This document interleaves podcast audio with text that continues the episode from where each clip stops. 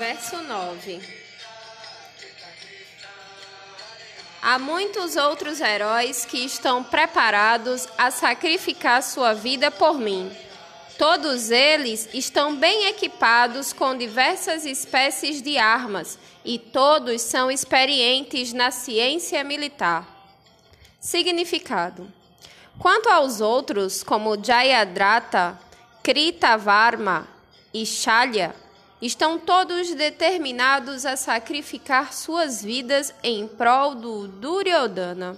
Em outras palavras, já se chegou à conclusão de que todos eles morreriam na batalha de Kurukshetra, por terem se aliado ao grupo do pecaminoso Duryodhana. É claro que Duryodhana estava confiante em sua vitória, pois contava com a acima mencionada união de forças exibida por seus amigos. Verso 10.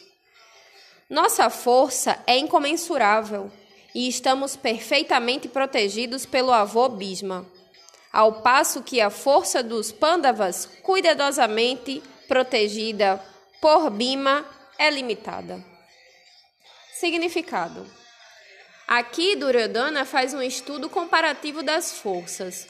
Pensa que o poder de suas forças armadas é incomensurável, especificamente protegidas pelo mais experiente general, o avô Bhisma.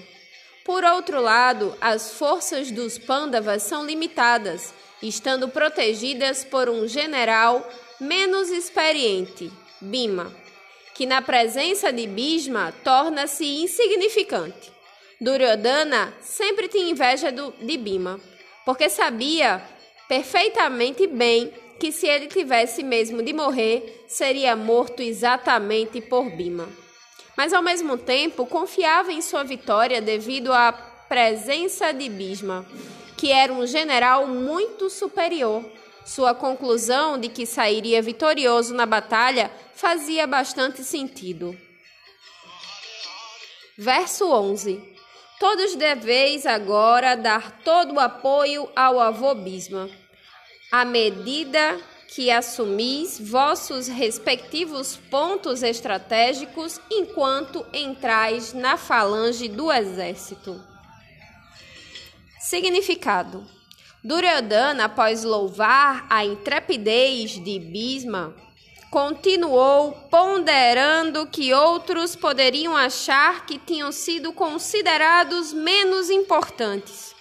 Por isso, em sua maneira diplomática habitual, tentou consertar a situação com as palavras acima. Enfatizou que Bismadeva era sem dúvida o maior herói mas ele era idoso, assim todos deveriam pensar especialmente em protegê-lo de todos os lados. Ele poderia ficar envolvido na luta e o inimigo poderia tirar vantagem do fato dele estar lutando em um lado só.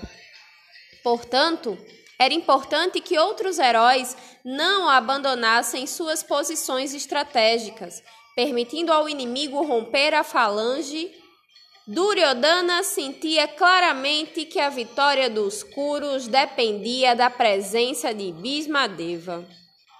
Estava confiante no pleno apoio de Bhismadeva e Dronacharya na batalha, porque sabia muito bem que eles não disseram nenhuma só palavra quando a esposa de Arjuna, Draupadi, em sua situação desamparada, recorrer a eles pedindo ajuda enquanto estava sendo forçada a aparecer nua na presença de todos os grandes generais na Assembleia.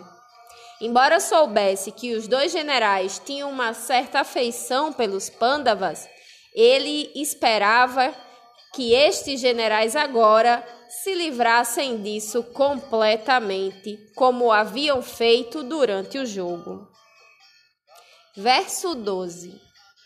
Então, Bisma, o grande e valente patriarca da dinastia Kuru, o avô dos combatentes, soprou seu búzio bem alto, produzindo um som parecido com o rugido de um leão, dando alegria a Duryodhana. O significado. O patriarca da dinastia Kuro podia entender o que se passava no interior do coração de seu neto Duryodhana e, por sua compaixão natural por ele, tentou animá-lo, soprando bem alto seu búzio, fazendo jus à sua posição de leão.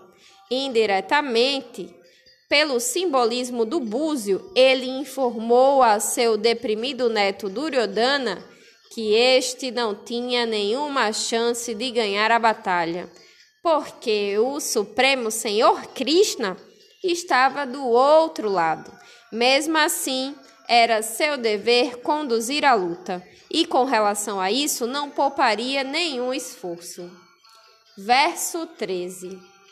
Depois disso, os búzios, tambores, clarins, trombetas e cornetas soaram todos de repente, produzindo um som tumultuoso, sem significado.